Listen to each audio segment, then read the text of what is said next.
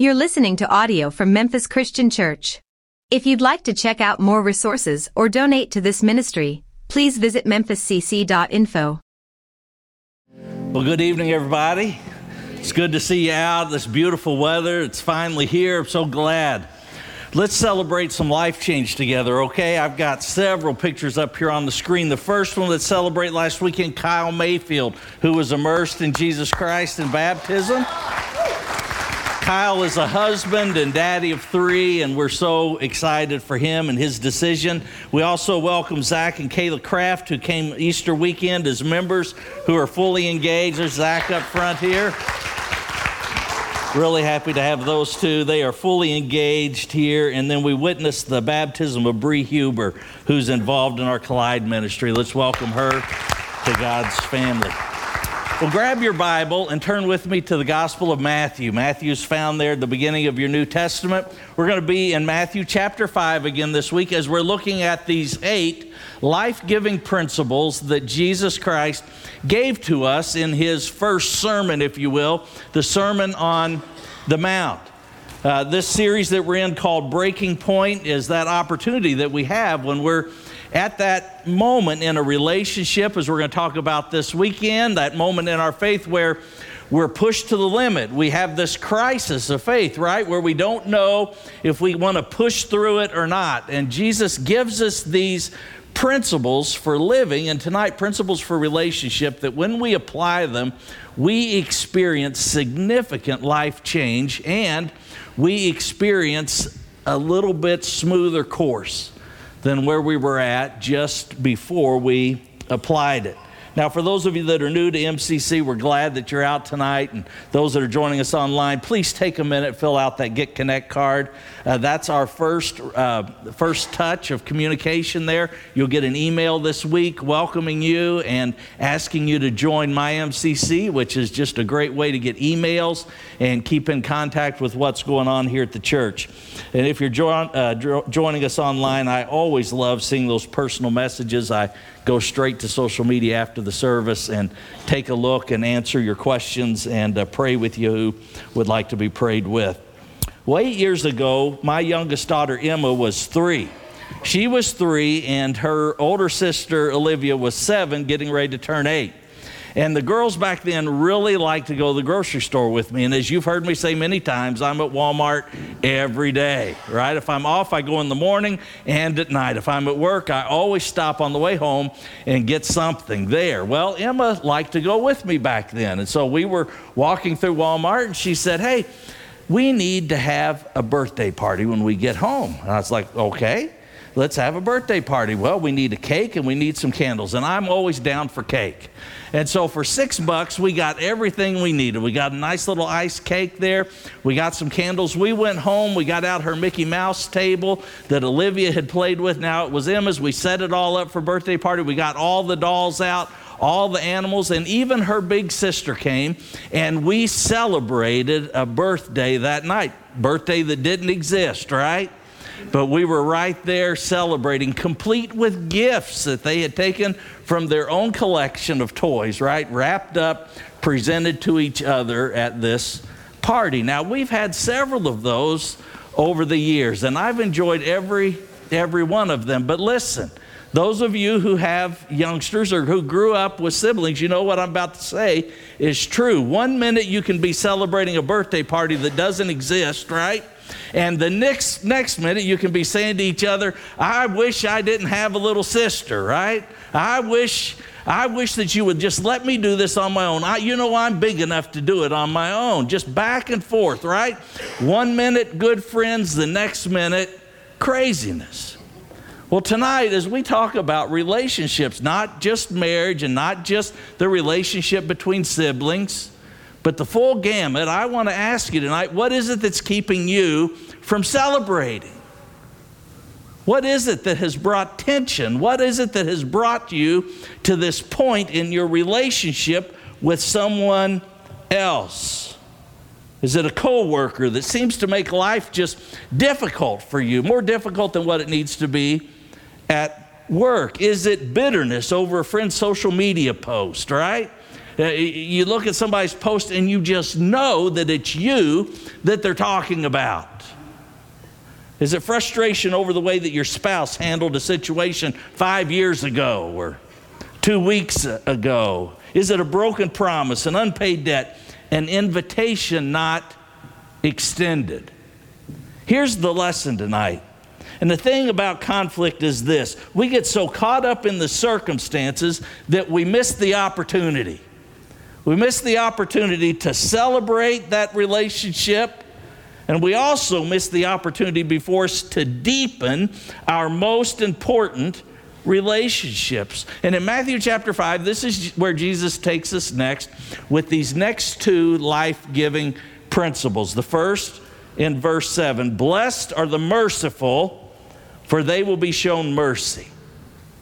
And then to back that up in verse 9, blessed are the peace, verse 8, uh, blessed are the peacemakers, for they will be called sons of God. Now, Jesus begins with mercy. And before we talk about what mercy is and isn't, let's get to the point. It's me. It's me that he's talking to. It's you that he's talking to. I am the one. I'm the one who's to apply these principles. I'm the one that he's talking about when he says, Blessed are the merciful, blessed are the peacemakers. He's talking about you, not the other person, not someone else. It's always you that he's talking to. I had a conversation with someone this past week, and he's guiding his children just like I'm guiding mine in the principles of life, the things that are matter, the things that are important. And you know, we're at that point where we're talking about friendships a lot at our house. We're talking about relationships. We're, we're talking about boys sometimes, right? And, and he said this very simple, but it's, it, it's profound at the same time. As he said to his young son, he said, before you even think about a relationship with a girl or before you even think about a relationship with someone else, you be a Christian first. You get yourself straight first. I've often said we have these benchmarks in life, and, and you want to see me just lose my mind. You let me be in your presence when you tell your parent, I'm 18, I can do what I want. If you were my child, I'd squash you like a bug. Age, age, age. Age is only a marker. It's a time to look at where you're at in your maturity. 16 doesn't mean you start dating. 16 means are you ready? Are you capable of having a relationship with your brother or your sister? Because if you're not able to have that relationship, what in the world do you think you're doing? Hooking up with a boy or boys hooking up with a girl. Be a Christian first. And listen, you older folks, we aren't off the hook with this either. Maybe you find yourself 25 years into your marriage and you're growing farther apart by the day. Stop right there and be a Christian first before you begin a romantic relationship or the third or fourth one, a friendship that's good one day and infuriating the next. One of those love hate relationships. Maybe you feel like you're carrying the load of someone else and you're tired of always being the one. Be a Christian first. Why? Because the foundation of having a healthy relationship, fill in the blank, whatever type relationship, father, daughter, husband, wife, boss, employee, friend A and friend B. The foundation of having a healthy relationship with others is to have a healthy relationship with God. Period. Now you say, Oh, I know people that don't know God at all, and they just seem to have a, a, a, an amazing relationship. I'll tell you, I buried a guy like that. This man was the best in his trade. If there was a lake dug in Scott County, this man did it. He was so good at his trade. So good. And every night he would go to the local tavern up on the square, and man, did he have friends. Right there every night. Happy to have a drink with you, happy to sit and talk to you, happy to. You know who was at the funeral? Me. Where were the others? Where are the others, guys? When something really goes wrong in your life, they're nowhere. They're nowhere. But God is. Jesus begins with mercy. Blessed are the merciful, for they will be shown mercy. Where does that come from? Well, Romans 5 8 says this about our relationship with God. While we were still sinners, Christ died for us. And you say, Oh, I've heard that before. Have you thought about it? While we, the other person, were terrible at relationship with Him, because that's what we were. We were terrible at relationship with Him. That's why we're sinners. While we were terrible at relationship with Him, while we were self focused, contemptuous, Christ was merciful. While we, we sure weren't doing inviting, He was. He made the first invitation, he made the second invitation, he made the third move, the fourth move, and he's still making moves. Well, that didn't come out right, but he's making moves towards you. His mercy, as we just sang, is coming after you. It's always right there for you. You see, you and I, we have no relationship with God without His mercy. None. None. And why do we expect anything different in our relationship with one another? Even to the end, Jesus endured the shame of our mistakes. He carried the load. He endured the shame. He paid the price. Notice what he didn't do. He didn't blow up. Man, if I had been up on that cross, I would have cursed the world especially the men who, who put me there. He was mercy when we were anything but merciful. He didn't give up, He didn't walk away. That's what mercy is it's unearned, it's undeserved, it's unmerited favor. And God has shown us that favor in Jesus Christ by forgiving us when we hurt Him when we hurt him and when we hurt others. And he continues to show it today. Now, there are at least three requirements that I want to share with you tonight. And Collide, David's got these things just honed in for you tonight. So make a few notes and be ready for some really great questions that he's got tonight in your small groups. But adults, please, please consider these things. Consider them not as points one, two, and three, but consider them as three essentials for relationship and see if it doesn't change everything about the relationship you're in and the relationships that you make in the future. The first one we've already discussed, and that is I am merciful to others because God is merciful to me. It's as simple as that. I show mercy toward my spouse. I show mercy toward my friends. I show mercy towards my coworkers because God is, not was, but He is still merciful to me every day. Several years, one of the several years ago, one of the staff came up to me. This several several years ago. This staff members uh, moved on to another um, area of service, and he's doing a great job. But several years ago, he came up to me and he said, "One of the older ladies, one of the older ladies wants to talk with me," and I can see the look on his face. Right? I've had those conversations where one one of you comes up to me and says, "I need to talk to you," and, and that's the way this lady was. She's like, "I need to talk to you," and his, he's like, "Just a minute." His first stop was to me. Why is she asking to talk with me? And I said, Well, who is it? And he told me, and I said, Run while you can. I've had several of those. No. No, I, I, I realized though why he was intimidated. I, I realized though why he was concerned because I, I had had those moments, but, but I'd gotten to know her. And so I said, listen, just go and listen to her heart. She's got great intentions. Whatever it is, I'm sure, I'm sure that the two of you can deal with it. If not, then come get me and I'll deal with it. So he went. But later I asked him, and it all went okay. But I asked him this later. I said, Why? Why did you let that get to you?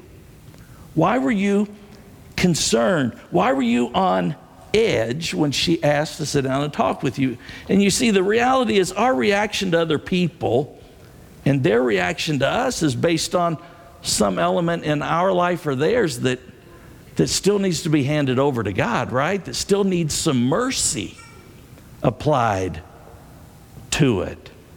And the kind of growth that mercy brings. That's why once we recognize the mercy that God has shown us, here's the second, second principle, and that is we need to keep God between you and me.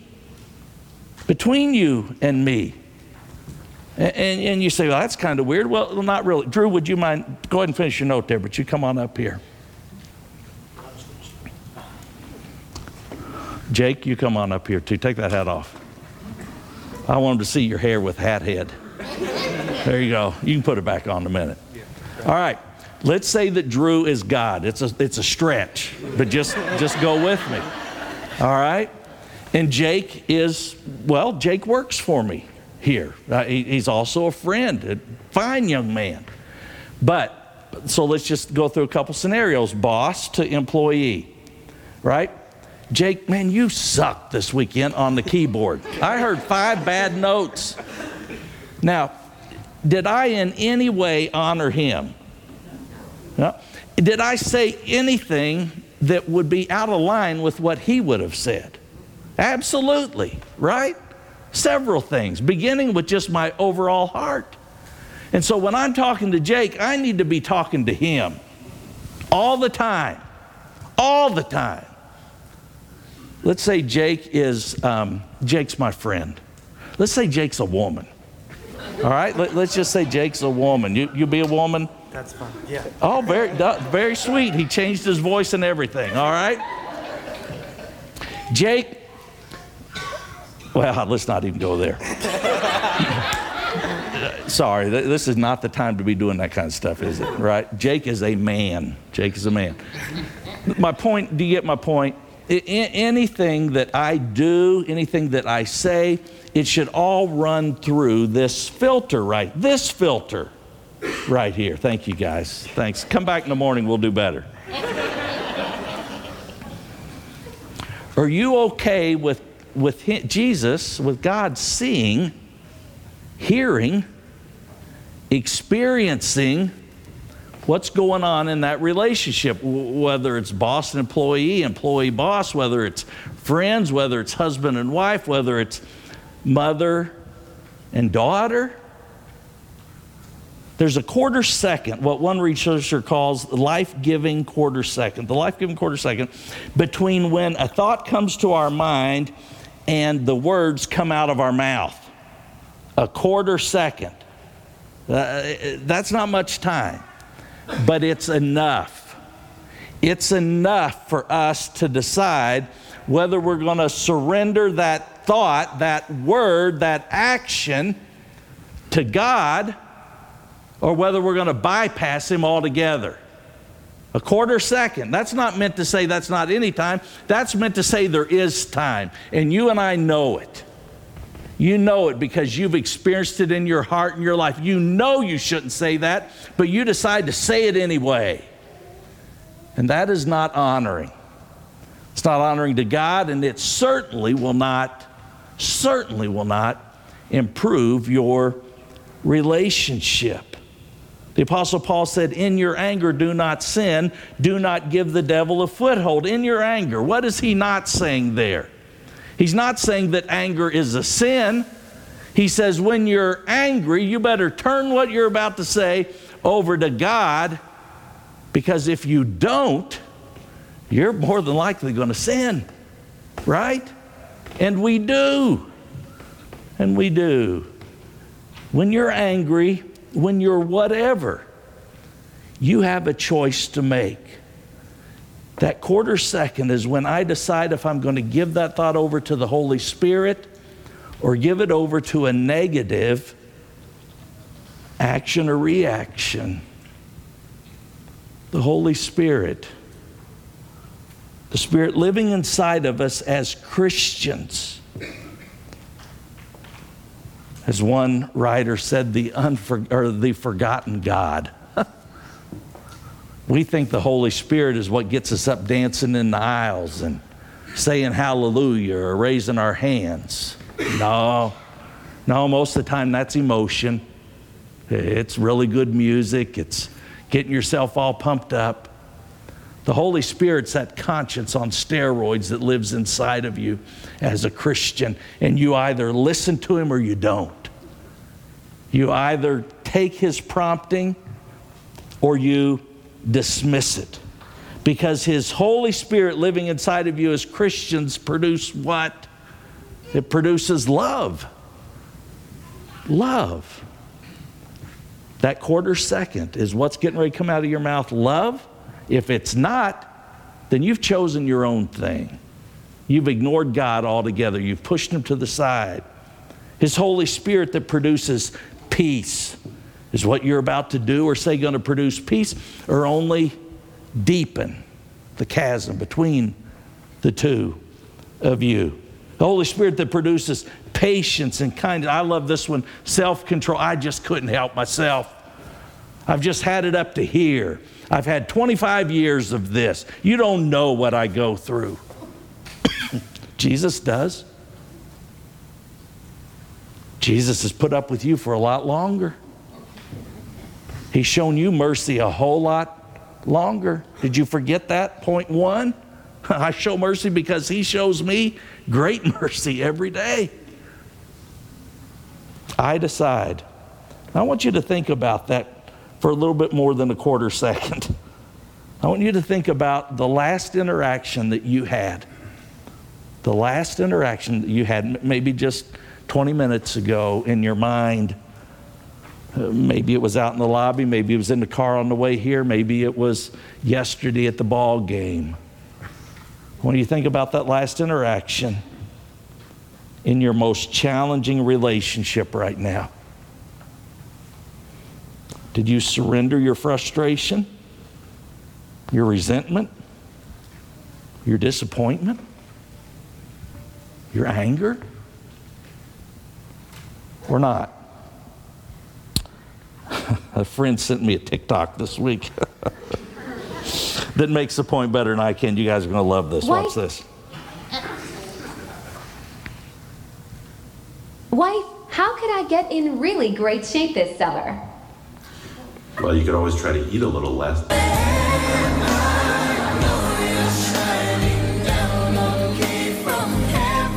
Right?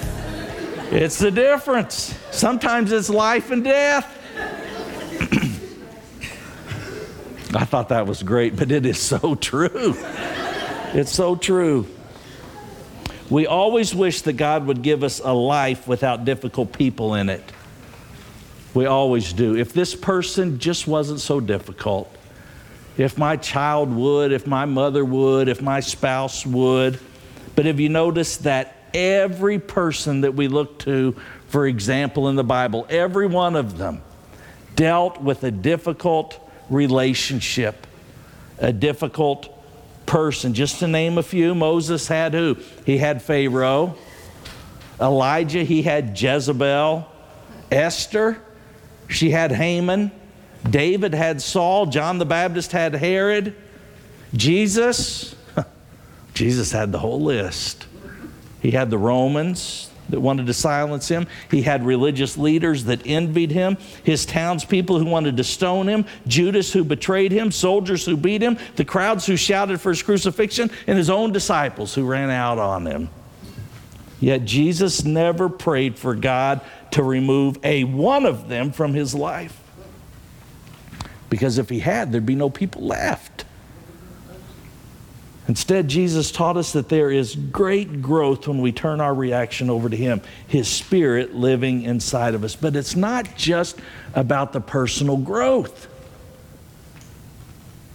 it's not just about us. There's growth in our relationship because perhaps for the first time we're honest, courteous, thoughtful, and merciful. If you are in the middle of a conflict, which every one of us will be, I love it when people say, I never saw mom and dad fight. Well, you weren't around much. or one of the two are deaf. But you have a great opportunity before you. James 1:22 says, "Don't merely listen to the word and so deceive yourselves.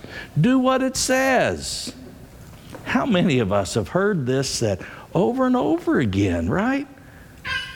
But if we don't do what it says, there'll be no change. Do what it says. Anyone who listens to the word but doesn't do what it says is like a man who looks at his face in a mirror and after looking at himself goes away and immediately forgets what he looks like. Have you forgotten the mercy that God's shown to you? Every time you look in the mirror, you ought to think about His mercy. I'm not saying that because we should be people who beat ourselves up all the time, but just the opposite.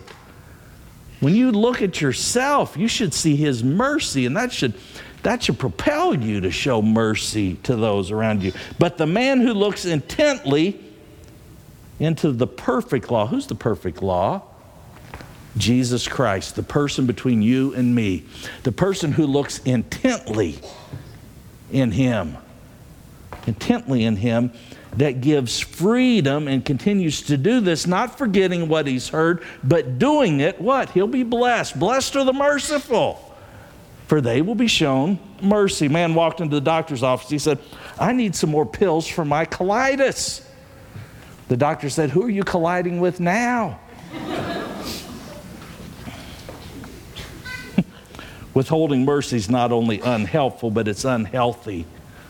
Job said, Some people stay healthy till the day they die. Others have no happiness at all. They live and die with bitter hearts. That's why Paul commands us get rid of all bitterness, rage, anger, brawling, slander, along with every form of ill will toward each other. How do you do that? Be compassionate, be kind. Do, do you engage the Spirit?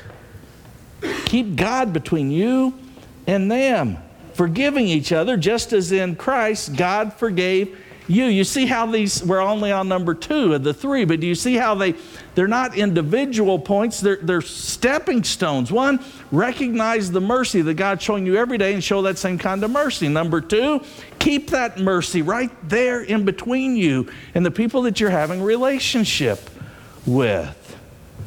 And finally, mercy is giving space. Sometimes mercy is that space.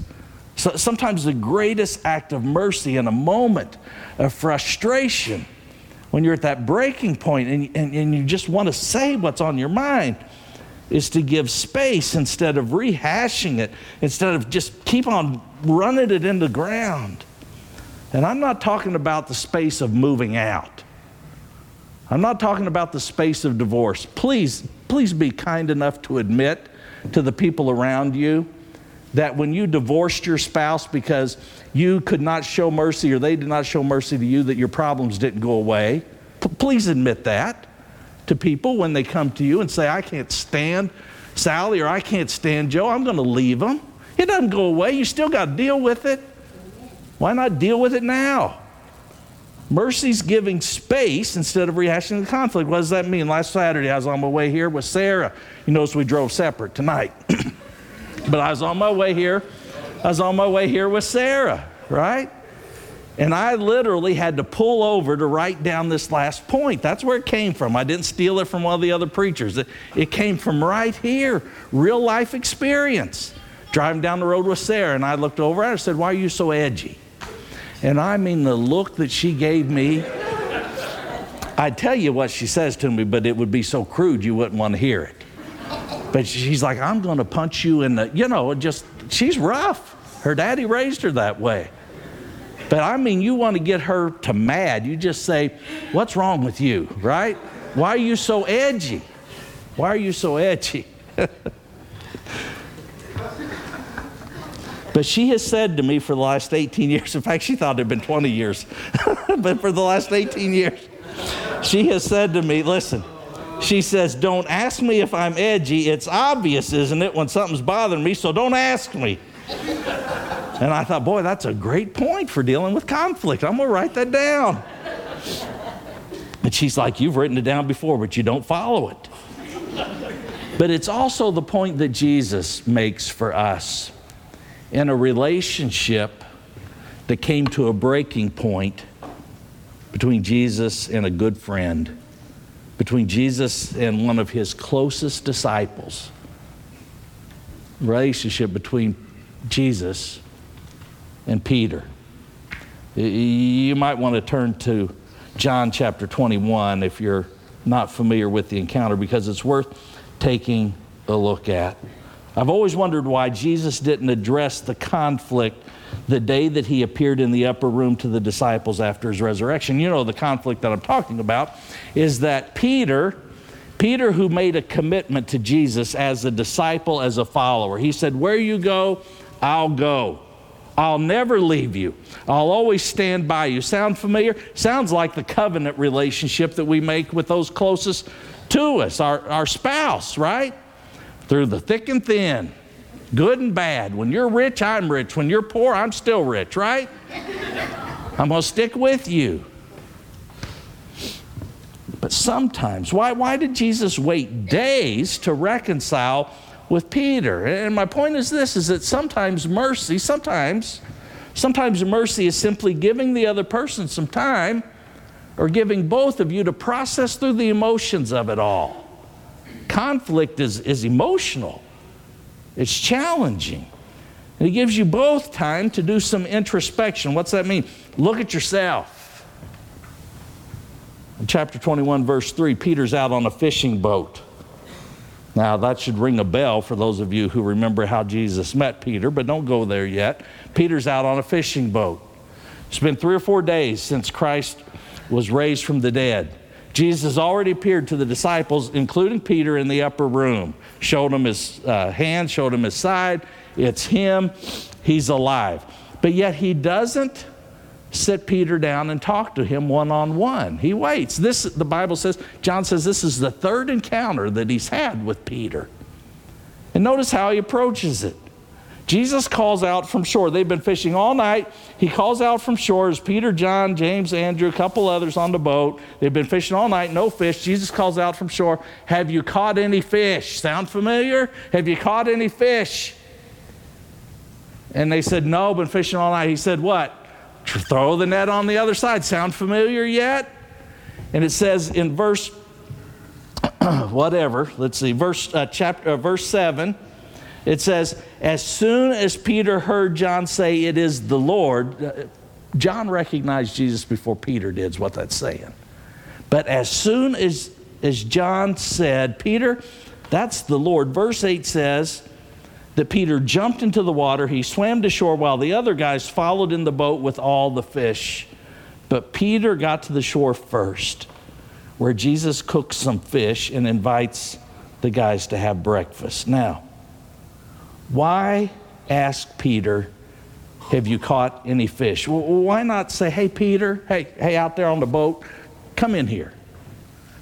You know, three days ago, you know that little moment when I was in here getting flogged and beaten, and, and some little girl came up to you out there in the, in the lobby and said, Hey, aren't you with Jesus? And, and you said, No. you, you, remember that? You know what happened next? You, you remember me on the cross? None of that. Not a word. Look, you look all you want to in there. Not a word ever about that. Instead, have you caught any fish? And then Peter jumps out of the boat, he swims to shore, and what's Jesus do next? Peter, you remember? No. Hey, have some breakfast. have some breakfast. says they ate breakfast together.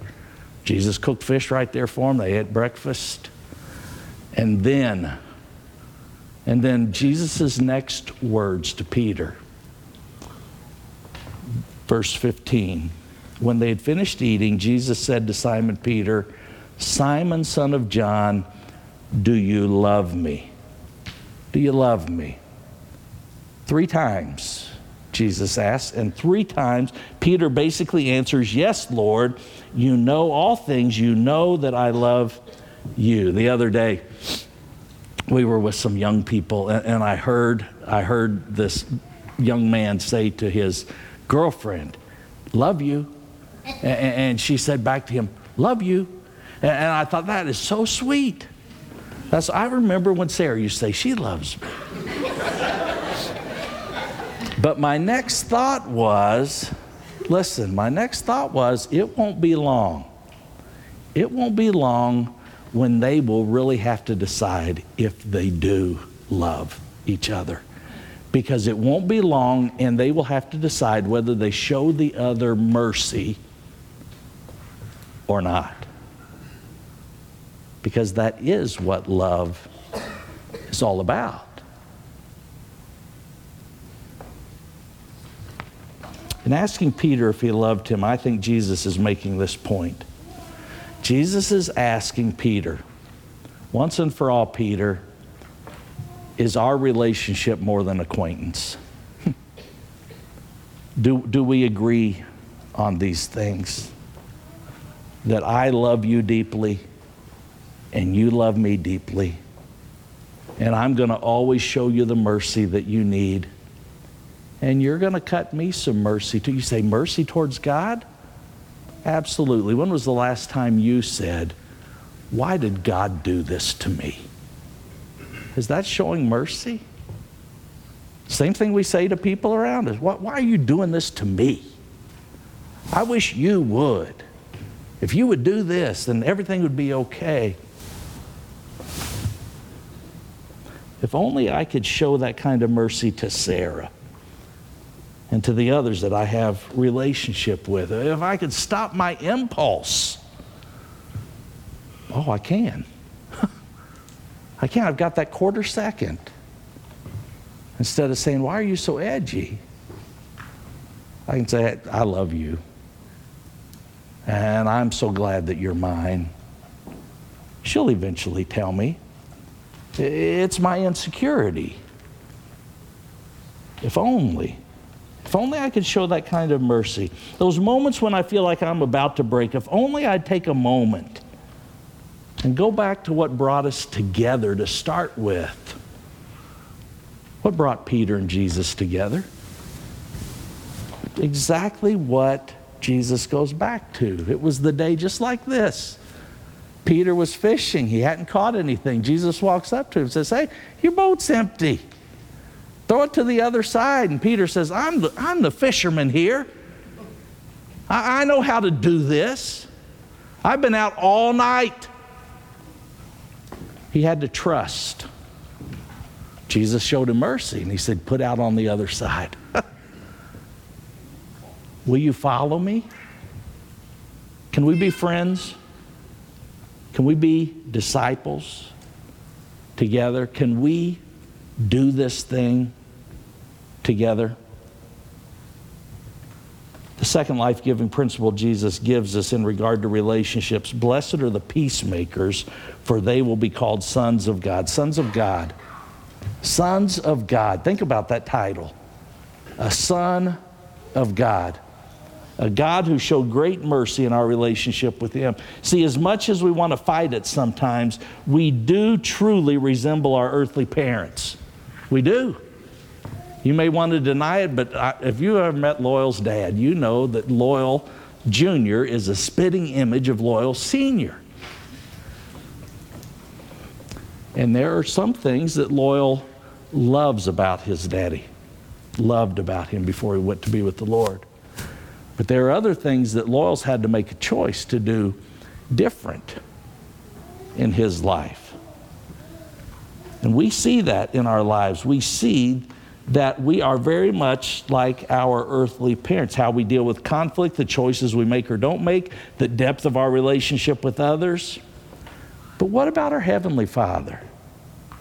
When was the last time that we considered, considered how much we should look like Him. Isn't that the goal? As a son or daughter of Jesus Christ, to, to look like Him, to be like Him. Why? Because His Spirit lives inside of us. There should be transformation, there should be change. Do we resemble Him at all? Well, we do when we show mercy. we do when we work towards peace in our relationship instead of strife. We look more and more like him. Jesus felt so strongly about this. He goes on to say later in verse 23 of Matthew 5, he says, If you're offering your gift at the altar, and there remember that your brother has something against you, your friend has something against you, leave your gift there in front of the altar. First go and be reconciled to your brother, then come and offer your gift to me. What's he saying? Unresolved relationships are a barrier to us being right with God. It's a barrier. He says, in fact, just, just stop right there. Before you tell me how much you love me, before you shower me with prayers and blessings, just stop right there. And you go and be me. You go and let my spirit have first place in you. You go and you show mercy to someone that you've withheld it from. And then you come back. Hebrews 12:15 says, See to it that no one misses the grace of God. How do they miss the grace of God? Right here. By my actions and your actions. That no bitter root grows up to hurt the spiritual lives of others. Boy, that one hit me big this week when we work towards mercy, when we work towards peace, we're speaking Jesus. We're shouting Jesus. We are demonstrating Jesus to the lives that matter most around us, those that we're in relationship with. Tonight, it's just one simple question, that is Are you a son? Are you a child of God? Either you are or you aren't. If you are, does the mercy that you show to others prove it? Are you working towards peace in your relationships or not? See, you're either a son, daughter, or you're not. And it all begins with this first step, and that is to come to Him, to surrender yourself to Him accept His mercy, receive His Spirit in baptism, and do what? Then demonstrate that mercy to others just as He has shown it to you. Let's stand and let's pray. Father, thank you for your word. Thank you for these principles, Father, for our life. And Lord, Lord, I, I, appreciate the attention that people have given to your word tonight, and I can see it in many of their eyes. It's one of the things that I love most about getting to preach is to be able to look people in the eye and share with them the truth of your word and to see your word do what you promised it would do cut to our hearts. Not to condemn us, not, not Father, just to make us sad or, or to feel hopeless but to give us hope, to give us, get us back on the trail, to get us back on the path to this abundant life that you gave the life of your son Jesus for, that we could have, not just eternal in heaven, but right here on earth. And tonight, relationships, boy, we want to have relationship with others, but man, we sometimes really mess it up. I know I really, really struggle sometimes. But Lord, you've given us, you've given us the three most important things. You've given us your mercy, and you give us the strength and the spirit inside of us to show that mercy to others. And you even give us give us in our creation an amount of time between when our brain acts and when our mouth acts. That if we will run that through you, if we will keep you between us and that other person, Father, we can speak life we can speak you into that other person. Father, sometimes we need to just step back for a minute. When things get so wild and we feel like we're about to break, We need to step back for a minute and we need to let you right back in the center again. And there are some in this room tonight who, who have felt that distance, and it's evident in their relationships at home. And Father, tonight we invite you right back into that. We pause those relationships and we say, God, God, I need to be you again. I need to be like you again. I need to surrender to you again so that I can go back and show mercy and peace as a son, as a child of God. Tonight, as we sing this next song, it's so easy for us to just want to speak Jesus verbally.